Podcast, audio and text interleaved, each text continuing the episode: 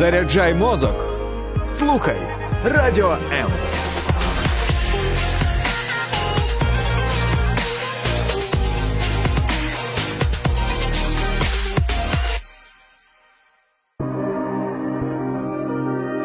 Хто ми і що несе наш рід? Про українців та українство послідовно на фактах, прикладах і в персоналі. В ефірі програма Код нації на радіо М. Ми можемо знаходитися далеко від рідної землі, говорити іншою мовою і нести чужу культуру. Проте звучання певних мелодій вмить нагадує, хто ми є і якого роду. Вітаю, друзі! Це програма Код нації, і мене звати Юлія Скоробогач. Про сучасну українську музику, мистецтво створення композицій, автентичні інструменти і інструменти впливу на нашу свідомість, а також відродження фольклору і музики роду. Говоримо з гостем студії. Музикант, мультиінструменталіст, скіф із фольк-рок етноф'южн гурту Воанергес, ведучий програми Music Ocean та дев'ятий вал на радіо М Роман Макогон. Вітаю, Романе, у студії Коду Нації. Вітаю всіх. Рому, скажи, будь ласка, яке призначення музики? Музика створює нам життєвий фон, можна так сказати. Це одне з призначень. Якщо більш глибше, музика це якби одне з найпотужніших мистецтв, в які люди виливають душу, і завдяки музиці навпаки наповнюють душу, тобто передаючи якусь інформацію від душі до душі. Для мене особисто музика це різновид молитви. Тобто, за допомогою музики я можу молитися. Ну, не тільки я, є цілий прошарок музикантів, які грають для Бога. Знаю тебе як людину, яка безмежно захоплюється музикою, розбирається в ній і посвячує себе музиці щоденно. Нещодавно в одному із твоїх крайніх ефірів я м, почула, як ти говорив про те, що музика. Насправді несе не тільки зовнішній зміст, але й внутрішні сенси. І ми відповідальні за те, яку музику даємо в ефірі. Як ти обираєш ту чи іншу музику, за яким принципом, і як ти розумієш, що саме це потрібно буде твоїй аудиторії, і воно не зашкодить? Ну, комплексний підхід. Я сама сказала, що повинна бути глибина. Але оскільки це ефір і повинно бути якісне, то повинен бути якісний запис. Це банально, але це теж необхідно. Необхідно професійно зіграна композиція чи заспівана. Тобто професійність в першу чергу, тому що якщо композиція так невдало, невміло зіграна, навіть та глибина, яку вона має, вона може не дойти до слухача, тому що спочатку душевне, потім духовне. Якщо душевно людина сприймає композицію, ну це цитата, не моя. Сприймає душевно, о, гарно, о, класно, о, там щось цікаво, якийсь там драйв чи ритм, вона відкривається. І потім той посил, який автор в композицію заклав, він якби переходить з духа в дух. Яку музику ти слухаєш у своєму плейлисті? Мабуть, здивуєшся, але різноманітно. Я і слухаю і джаз, і електроніку, і рок. І ну, оскільки я ведучий на радіо, я змушений слухати поп-музику, хоча до радіо я її не слухав. От. Чи принципово, чи просто не було нормальної поп-музики в Україні, була була всяческа така, от та, от, на нарічі. От, Тому я не слухав. Зараз слухаю. І зараз багато, слава Богу, є багато українських виконавців. і Я зацікавився українською поп-музикою, тому що є дійсно стильна музика.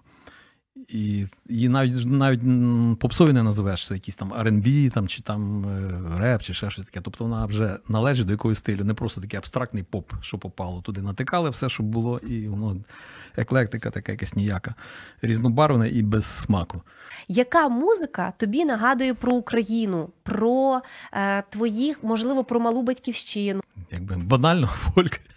Що може нагадувати Україну? Фольклорна музика України. Чи я почув, як там бабусі якісь співають, чи хтось там на сопілочці щось заграв, чи ще там якийсь етнічний такий якийсь мотивчик. Воно зразу як тригер спрацьовує так. Про фольклор і фольк, про відмінність цих двох понять у розумінні інструменталістів і музикантів. Говоримо далі. А ви, друзі, поділіться. Що вам нагадує про Україну, які пісні найближчі серцю і точно вказують, що це музика вашого роду?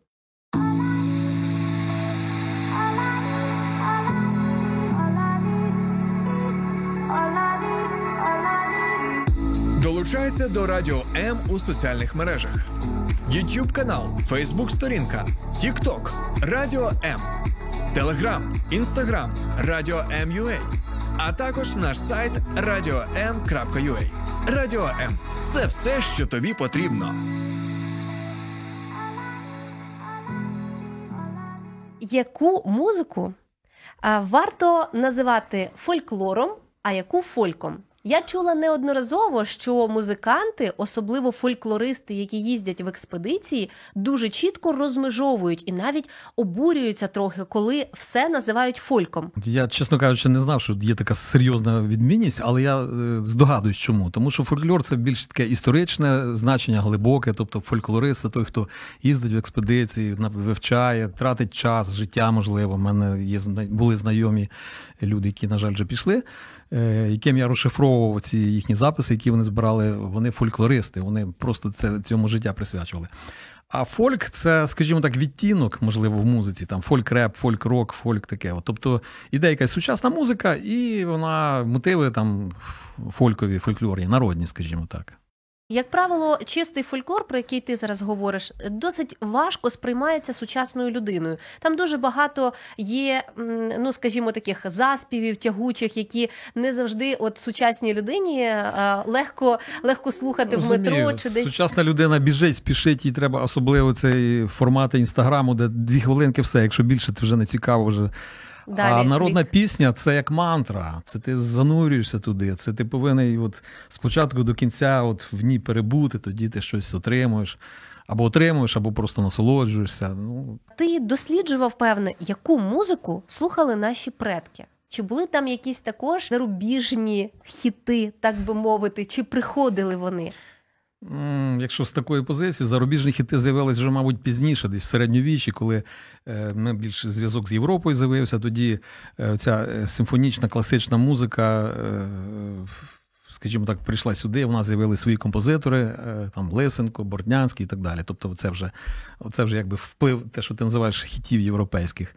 Але насправді це просто вже поширення класичної музики з Європи в Україну. А суто фольклор. Е, предки слухали самі ж себе, тому що е, в Україні практично, якщо не всі, то майже всі співали і грали в кожній хаті.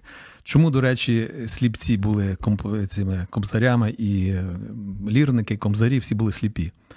Тому що грали і співали всі, і заробляти цим на хліб якось було ну, непристойно. Тому, якщо дитина народжувала сліпою, єдине, чим вона могла заробити собі на хліб, це бути сліпим, музик... сліпим музикантом, або бандуристом, або кобзарем. Ага. А так е, люди слухали, самі грали, самі слухали, і, е, скажімо так, професійні вже музики це вже були сліпці, тому що вони тільки музиці посвячували життя. А всі інші могли після роботи сісти, пограти на кобзі, на бандурі, на сопілочці обов'язково і всі співали. Насправді цьому є досить глибокий зміст. Слухали самі себе. Мені здається, що зараз цього дуже бракує. Слухати себе, слухати себе і слухати те, що насправді як ти звучиш. А як ти гадаєш, який це був стиль? Який стиль обрав ти? І чому власне е, подальшу свою музичну реалізацію ти все-таки вирішив е, втілити у фольк-гурті? Фольк-рок. В ньому може бути різні жанри, може бути якась балада, може бути дума, може бути весела танцювальна пісенька. От, Якщо це брати, якщо жанри фольк, от, які я вибрав, я вибрав все. Я вибрав весь фольк, я, скажімо так, досліджував, копався, там шукав на якісь найстаріші ноти, які можливі, тільки закуповувати ці всі касети, які продавалися. Сам не їздив, то мені не потрібно було їздити в експедиції, тому що матеріалу було вдосталь. І фольклористи, з якими співпрацював, яким розшифровував ці записи. І багато в продажу було всього. Це я все закуповував і все це досліджував, все це пропускав через себе. І, е, скажімо так, всі композиції гурту Вонергес це є авторські композиції.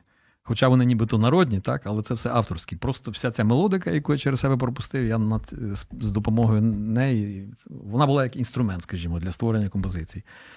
Я писав якісь е, нагальні тексти, духовні чи соціальні, і клав на цю музику, покладав. А скажи, яким чином можна вирізнити, що це музика саме українська, а не суміжна там Мгм. поляків? От якщо фольк він дуже схожий, погодься, що переважна більшість ось е, там слов'янських народів або суміжних, принаймні по території. Згоден, схожий, схожий.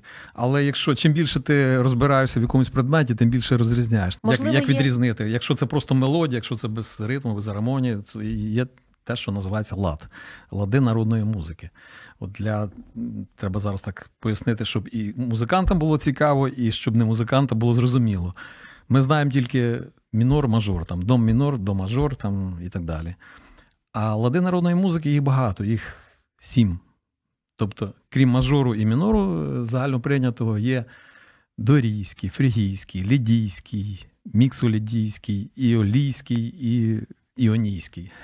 Тобто це все, це все лади народної музики. Як- Грубо кажучи, якщо так в двох словах пояснити, що це таке, якщо взяти гаму до мажор, то дорійський це буде гама від ре до ре. Залишаються ті самі клавіші, фрігійський це від мі до мі і так далі. Тобто, Мгм. все, що я перераховував, тобто, от брати оцю частину цієї гами, і вона створює зовсім інший відтінок. Тобто, по-іншому Так, вона. палітра музична. Я Так. зрозуміла про що йдеться, проте навряд чи відтворю. Але мені здається, що в даному випадку зроз... е, варто е, розмежувати ось ці фольклорні особливості. Наприклад, чи е, є таке у фольку, що тільки ну от Зозулька, я бачу у тебе, ти гарно сьогодні нею підспівував чи під... підгравав. Ось Зозулька, це лише український інструмент. Він може звучати лише в українській музиці, чи десь в поляків також є. Ні, ні. Взагалі міжнародна назва це Окаріно. Окаріна, в нас називається зозулька, вона є іншої форми, така як пістолетик, така більша, це півзозулька називається. Е, Окаріна це міжнародна форма, це один з найстаріших інструментів, який вироблявся з глини, випаленої. Керамічний, так бачу. Керамічний, так. От, і він є майже у всіх народів, просто різна назва. Так само є дримба. Я, на жаль, забув в останній момент. Чесно, щиро вважала, що це суто українська. Дримба суто українська. Якщо вона більша, така здоровена, це варган. Але єдина спільність у цих цих інструментів, дримба, варган, ще там, е, що вони більш в гірських народів. От на Алтаю, в Карпатах. Угу. Ну, ще правда, в, у Чукчеві є, теж вони віддали. Якісь такими плямами, знаєш, от, там, де гори, або де там, де якісь такі. Цікаво На віддаленні, для, для та. досліджень, правда, Мгм. що так воно розповсюджується. Різна назва, але сенс такий самий: деренчить металева пластинка. Ти якось е, говорив в одній із програм, е, що ти хочеш, щоб звучав архаїчний, ось такий фольк ем, і автентичний. В чому його архаїчність і автентичність? У твоєму розумінні? Це інструменти і це мелодика. Це теж про що ми зараз казали. Це тобто має звучати сама- так, як та звучало сама 300 окаріна, років? е, да, так сам, та сама е, зозулька, вона може звучати в чилійських там горах е, зовсім по-іншому. Чому? Тому що в них мелодіка, інші мелізми, інші мотиви. У нас вона так звучить. Зразу чути, що це українець грає, чи це там індіанець якийсь грає, індієць. Мгм. Тобто у вашому гурті є музика, або, можливо, ти е, можеш відтворити чи знайти і виокремити ту музику, яка звучить архаїчно, з-поміж усієї іншої. Тобто ти можеш визначити, що так звучала музика 300 років тому. Теоретично, мабуть, так. А чи можемо ми заслухати щось із е, ваших робіт або з твоїх персонально? Бо я знаю, що ти пишеш музику вже дуже багато років, і в тебе є різні стилі, різна музика. Якраз таки е, мене цікавить архаїчна. Чи можемо ми послухати щось? Можемо, звичайно, е, і продовжуючи тему про лади, про лади народної музики, як чому вона архаїчно звучить? Тому що вона не просто мажор, а мінор, а в нього цей специфічний лад. От зараз ми послухаємо е, притчу. Ми називаємо стародавня притча про дерево у новому форматі стерео, так жартуємо. Це біблійна притча е, про дерево, і там е, е, вона написана в дорійському ладу. Там дримба на початку звучить, потім тилинка.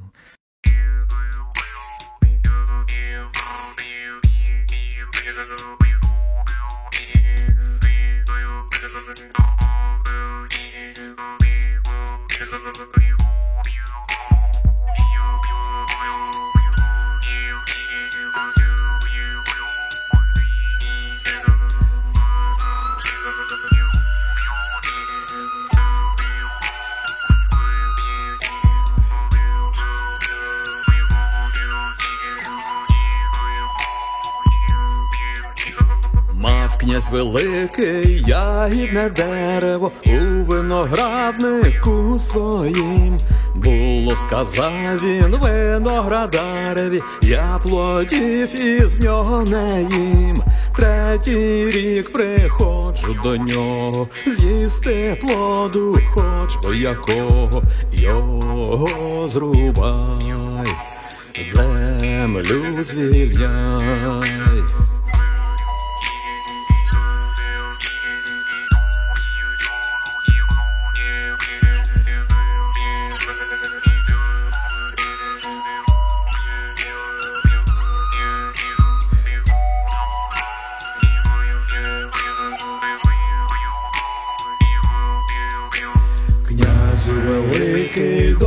Довготерплячий, дерево це зостав ще на рік.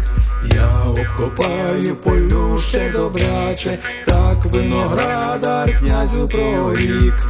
А як не схоче воно прокидатись, гілля від плоду не буде ламатись, тоді рубай, землю звільняй.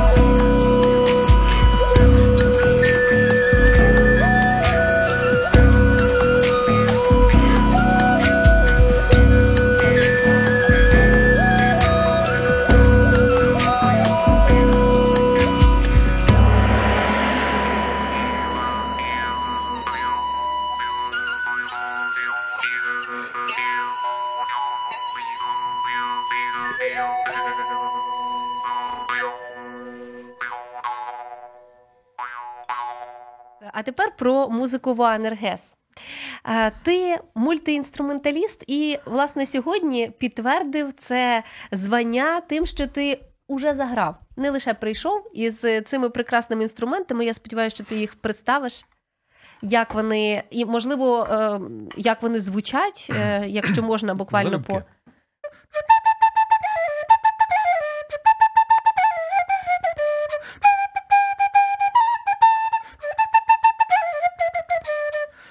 це звичайна супілка, це піколо супілка, вона трошки вища.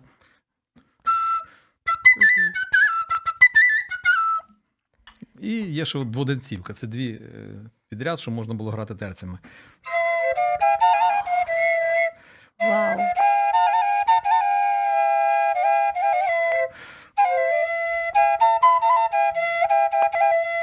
До речі, це, е, Яке фантастичне звучання. Мене враження, що фрійський лад, чую. е, який ми використали в пісні Олі та Орел. Він, Він навіть в Ютубі. Там на початку от такий вступ.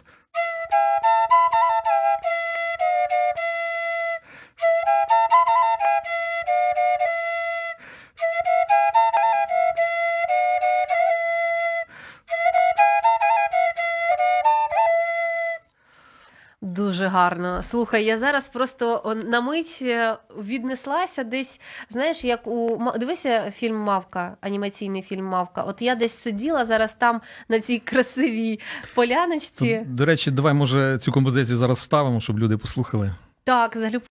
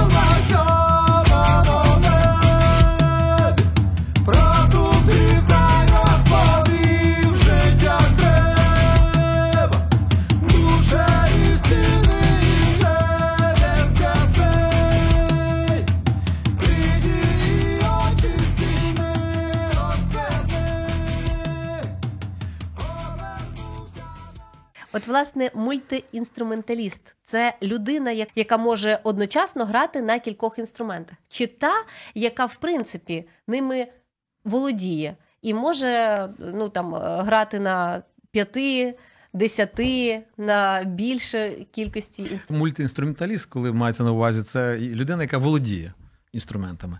А на сцені він може одночасно грати чи не одночасно. Якщо це духові, не можна одночасно. Оскільки в мене є синтезатор і ліра, то я можу одночасно. Я Натисну- бачила. На педаль натиснув, там тримається якийсь акорд, в цей час я граю якимось духовим інструментом.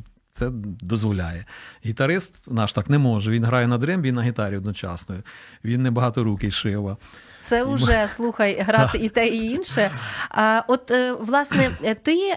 Е, Володієш цими інструментами по життю на сцені показуєш ну теж по-моєму широкий спектр володіння інструментами, і, і не лише. А який із них е, той, що до душі? От коли в тебе щось дуже добре або щось дуже погано, ти дістаєш. Сопілку. Сопілку в мене є в рюкзаку така складена, це навіть блокфлейта називається, вона розкладається, щоб вона не зламалася. Вона не етнічна, вона просто стрій, як сопілки. От я граю на ній тільки для себе, нікому не показую, тому що вона не етнічна. Ага. А це звичайна ебонітова блокфлейта, але вона має стрій сопілки, і я тоді граю на, на цьому інструменті. А вона така кишенькова, якби я скрізь собою ношу. От ми дістали перший секрет е, мультиінструменталіста, народника. Так Е, по суті, в тебе великий спектр народних інструментів. Ще я, я взагалі закінчив училище Глієра як баяніст. Баяніст, я як знаю. баяніст, а нас, крім того, там е, вантажили всілякими додатковими інструментами: домра, балалайка. Тоді ж балалайки були наш такий змішаний був фольк. От, оце все ми вивчали. Причому там бас домра, бас балалайка, така як півхати.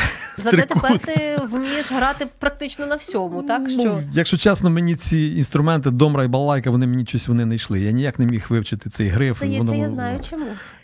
Я здав ці додаткові інструменти, там якісь залік прийняли мене і все, і забув про них. От. І взагалі тоді до фольклору я мав інше ставлення, скажімо. Той фольк, який нам подавався в радянській освіті, це був не фольк, це щось це була профанація, як сказав один журналіст Олександр Єтушенко, профанація чистих джерел. Тобто вони нав'язували, що попало. Ці оркестри народних інструментів грали якісь валянки, якісь балалаєчні ці сибірські награші, таке щось, якісь совкові гімни, таке там про Леніна, там ще там. Тобто е, фольклором це не можна було назвати. Це просто був оркестр народних інструментів, причому різних і російських, і, і українських, і ще там, і молдавських. От, і воно, вони грали ці оркестри, що попало. Навіть класику грали. З якоїсь з навчальної сторони, можливо, це було корисно, класику грати, там Баха, Бетховена, там, Ліста. От, а для вивчення фольклору це абсолютно не підходило, тому що воно це не було фольклором. Це була радянська якась, не знаю, таке ж. То подальший твій шлях як фольклориста це такий протест і виправити все те, що все те, що вже наламали. Був такий хай, хаятус, як це перерва. Тобто, після, е, після училища я захопився джазом. Баян закинув, тому що він мені вже в печінках е, сидів, тому що я не грав фольк. Я грав там, що попало, аби якісь сонати Шостаковича, якісь там такі смурні, щось ми на баяні. Уявляєш, це такі е, Бели Бартока, твори. Не уявляю, Ну, якщо не- і не треба уявляти. Це така якийсь додека, як це, це, сучасний цей неокласицизм, і це на баяні треба було імітувати. Е, Що завгодно, баян взагалі створений для народної музики, для якихось народних варіацій, там таких от віртуозних. Так. Цього мало гралося. В основному це гралось таке щось ух, розумне, щоб, щоб знали, що народники теж круті музиканти. Але це було кумедно взагалі, і воно мені в печінках було. Я кинув це все і вже поступив в інститут культури, який зараз університет культури. Це ще було до Поплавського. От, і тут була непогана база для занять. І я вже почав джаз вивчати і закінчив як джазовий піаніст. Але ось е, власне гурт Вуанергес.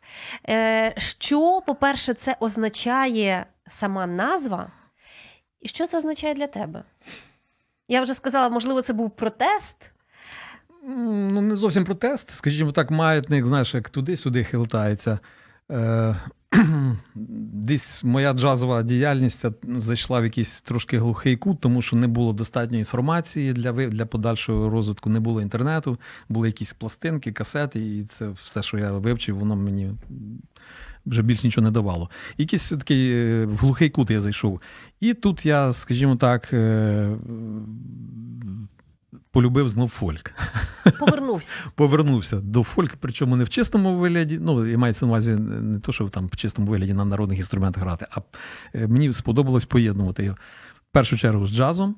Народні пісні джазу в джазовій обробці. Потім, вже коли ми організували гурт Вонергес, це був фольк-рок, фанк, фольк, такі вже сучасні більш ритми. От, і мені подобалось поєднувати.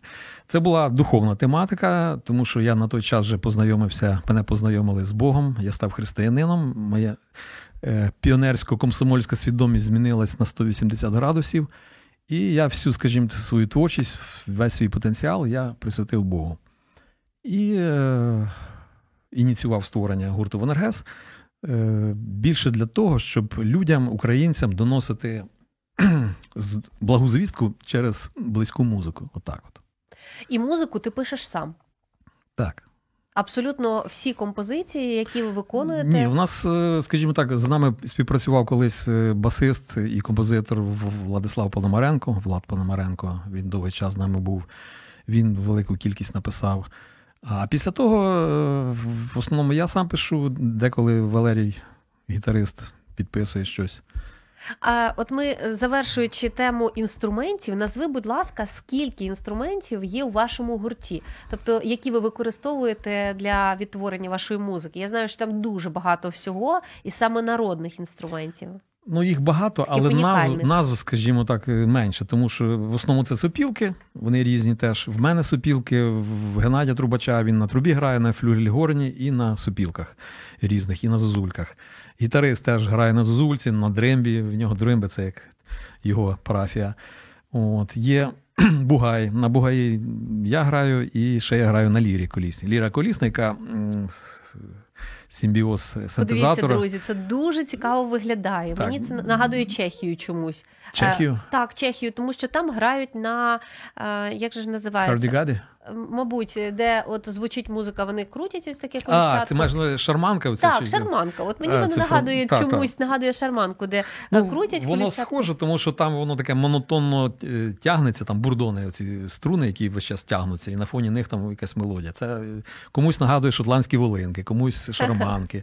А взагалі є аналог е, колісної ліри. Е, В Польщі вона так і називається ліра корбова, колісна ліра. А є hurdy-gurdy. Те, що у нас, да, хардігарди, це теж от, з ким.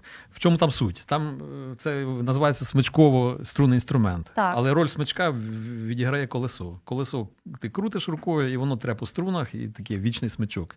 От, і Цікаво, гуде, слухай, так. мудро придумали. І оскільки я хотів поєднати два, два жанри, там сучасну рок і поп-музику, і фольк, то я і поєднав її навіть в інструментах. Тобто я замовив нашому київському креативному майстру і кажу, зроби так, щоб в мене був і синтезатор, і одночасно ліра. Він зробив. Тобто я, в мене там два інструменти. Електри...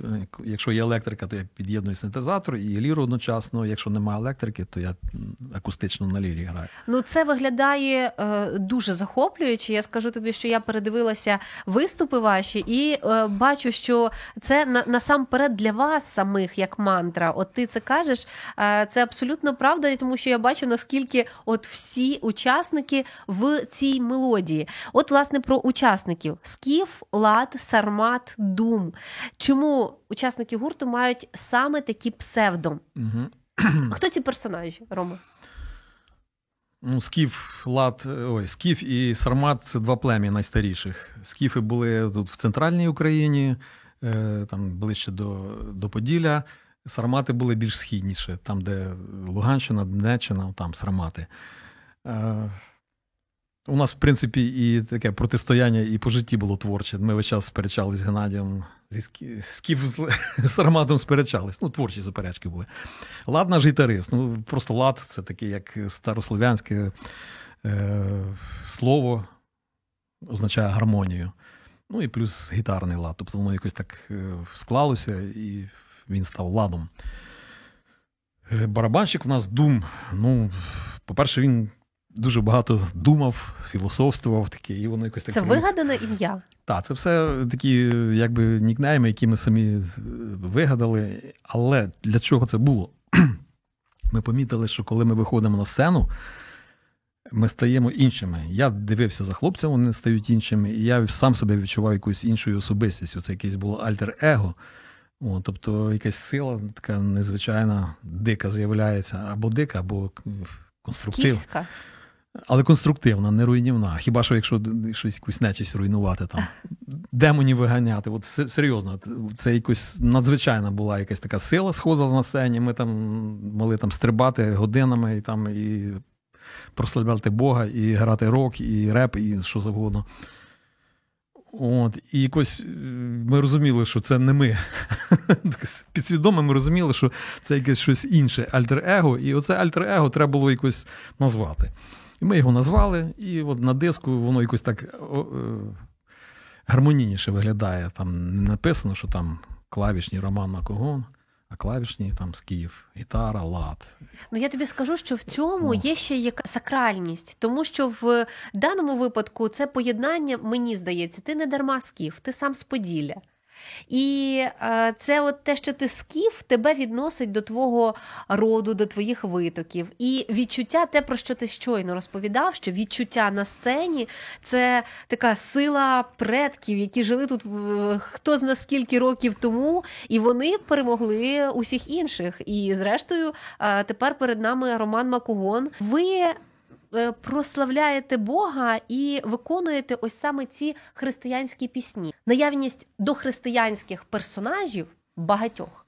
Не зовсім е, с, е, приймають християни. А як Поганські, так, поганські образи. Так. як так сталося, що ви поєднали дохристиянські персонажі у християнських Це піснях? було, це було нашим завданням.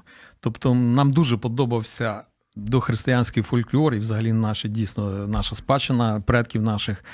Але дуже багато поганського там було. І нечистого, скажімо так. Якщо почитати, то там наші предки ще багато чого робили не того, що треба. От, і якщо так можна сказати, що ми асенізаторами стали. Тобто ми очистили цю всю спадщину і поставили її на, скажімо так, на світлі православні основи. Слухай, ну це дуже цікаво. Це дійсно унікально. Мені здається, в цьому е, абсолютна неповторність вашого гурту, зокрема, і ось цієї місії. Е, мені здається, що це ще має, має бути величезне якесь визнання, або, можливо, ви вже готуєте якусь величезну подію, тому що про це мають дізнатися. Масштабніше. Чи відомо вам, друзі, що е, взагалі десята частина Біблії навписана у формі пісень? Псалми, пісня пісень і плач Єремії. До речі, от е, плач Єремії одразу згадався. е, Гурт. І бачимо, що вже були послідовники, які хотіли, ну принаймні брали ось ці божественні образи. Е, Це досить цікаво, коли в музику залучають божественні образи. Це, Біблія взагалі це найбільша скарбниця образів. Тобто, я впевнений, що на 90% всі пісні, які вся творчість, яка існує в світі, це або напряму взято, або трошки там завуальовано, щось перероблено, але все воно звідти черпається. Тому що це книга книг, це найбільший колодязь мудрості. І до речі, ось власне тепер стає зрозумілим, чому у Біблії більшість, ну це близько 300 згадок. Про пісні, і вони якраз таки пов'язані із Біблією. Там і цар Давид, який був музикантом. Ну, словом, це е, дуже цікаво, і ви також, друзі, послухайте про твою роль ведучого. Так от, коли ти пишеш музику, і ти знаєш, що е, це має бути хороша, чиста, ось така музика. І коли ти зустрічаєш хітову, розповсюджену, але ти розумієш, що вона написана неякісно, але вона хіт. Що в такому випадку? Чи існують дисонанси, і як ти із ними справляєшся? Скажімо так, мені ніхто не диктує, що я мушу ставити в програмах. Якщо це навіть і хіт, але він ніякий, скажімо так, з точки зору музики, з точки зору е, як мистецтва, то я його не ставлю просто-напросто. Тобто немає шансу в поганої е, музики Навіщо? потрапити в ефір. Хай вона собі буде хітом там десь в соцмережах чи в інстаграмі. Навіщо я її буду ставити в своїй програмі? Все-таки я хочу, скажімо так, мабуть, чи, чи свідомо, чи півсвідомо, я ставлю музику, яка мені подобається, в надії, що вона сподобається людям, і в надії, що я чимось покращую їх смак. Тому що я маю на це право, тому що в мене є велика музична освіта, великий, музич, великий музичний досвід. Я вивчав і класику, класичну музику, і фольклор, і джаз. Тому з цього всього я можу щось сформувати нормальне, так? Тому я маю право е, виховувати смак.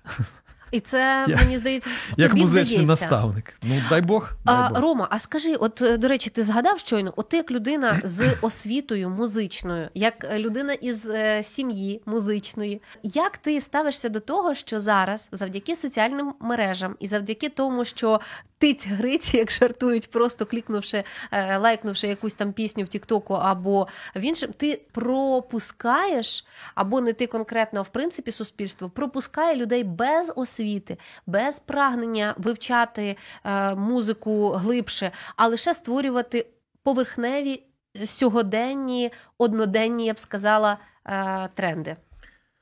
На все є свій попит. Якщо це одноденні або однохвилинні навіть там якісь ці ролики в, в цьому в Тіктоку, то вони так само і живуть. Один день або одну хвилину, все, вони зникають. Але людина, яка приходить додому і хоче там розслабитися, або їде в метро і хоче відпочити, вона вдягає навушники, вона не буде слухати Тікток і ці, ці нарізки дешеві. Вона включить щось таке довге, Відповів. цікаве. Відповів. Абсолютно. А, у мене до тебе складне питання з огляду на те, що в Україні понад рік війна.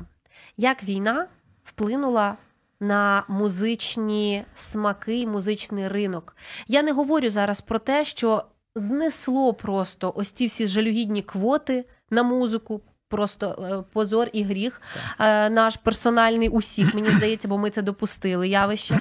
Е, знесла оце суцільне зросійщення, тому що зараз якось не камільфо в принципі ставити російськомовну музику, і слава Богу. Але чи надовго це, Рома, чи надовго збережеться ось цей це бажання творити і не лише одноденні, нехай українськомовні патріотичні музичні композиції? Я надію, що надовго, якщо не назавжди. От, але мене тривожить, що в українців все-таки якась така трошки історично коротка пам'ять. Проходять якісь там десятиліття, і люди забувають, що було, люди забувають, через що вони пройшли. І не знаю чому, але є таке, є таке. Я надію, що на цей раз, коли вже пострадянське покоління вже піде піде в історію і народжується нове, яке виросло під час Майдану, під час е, вторгнення на Донбас і під час повномасштабної війни. Це вже, Це вже покоління, це вже покоління, на якому буде, яке вже є новим фундаментом для нової України. А цей е, совковий фундамент він просто розколовся і вже розвалюється і зникає. Я так надіюсь. Це і в політиці, це і в економіці, це і в мистецтві, музиці. Приємний прогноз. От в тебе така добірна, гладенька. Українська. Я знаю, що ти спілкуєшся нею із е, різними співрозмовниками, не переходячи на їхню мову. Це, до речі, крута позиція, це стержень, і більше ніж впевнена, що ти це дуже в собі цінуєш, тому що це в собі цінує е, за останній час особливо кожен українець. А скажи, ось така позиція з'явилася коли? І е, чому не відбулося зросійщення? Тому що були шанси. Ну, погодься, у всіх вони є.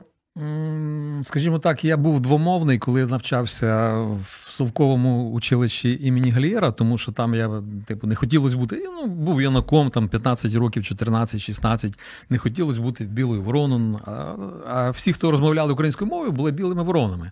На них зразу звертали увагу, там хтось хіхікав, хтось ще щось. На жаль, на жаль. Було таке, і тоді я не, не ставив завданням там протистояти всьому кацапомовному Києву. Я розмовляв двома мовами. З рідними розмовляв українською, а в училищі розмовляв з друзями і з однокурсниками російською. Потім, вже, коли я став дорослі- дорослішати, і це вже, мабуть, е, перший поштовх був не то, що перший поштовх, вже такий тригер, коли я перейшов вже на українську мову. Це був Майдан 2004 року після Ющенка. І, мабуть, з того часу і так воно і залишилося. А Рома, Бліц, е, на завершення коротенький, швидко відповідати: голос чи слух? Слух, Слухати чи говорити? слухати. Сольна робота чи в гурті? В гурті. Нова пісня чи удосконалювати старий варіант?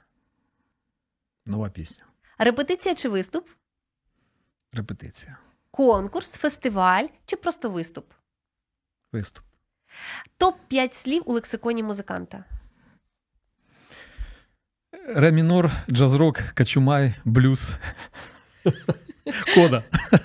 Що і кому варто змінити, аби ми почали цінувати наше контент, артистів, музику, організаторів, компанії? Що потрібно змінити? Нічого, просто їх цінувати. Я їх почав цінувати, їх стало багато, вони стали якісні, я їх почав ставити програми. До війни в мене були проблеми з квотами. Я не міг за тиждень набрати україномовних нормального українського контекту. Було в мене там з горем пополам вісім пісень набирав, а треба було їх там в три рази більше. Зараз в мене проблем нема. Деколи мої в програми я навіть зарубіжно не ставлю, тому що за цей тиждень назбиралося стільки новинок українських, що навіть немає куди вставити там яку-небудь стінга, тому що наших повно. Ось так ми е, залюбки пропускаємо своїх перед Стінгом, і це не може не тішити. Я думаю, Стінг не образиться, Стінг навпаки підтримує Йому і так Україну. добре. Йому і так добре. І нам дуже добре від цієї розмови про українську музику. Рома Макогон був сьогодні гостем нашої студії. Людина з музичною освітою, з музичним смаком і з музичним завданням виховувати смаки. Слухайте Music в Ocean та дев'ятий вал на радіо М. Дякуємо, Рома. До зустрічі, друзі!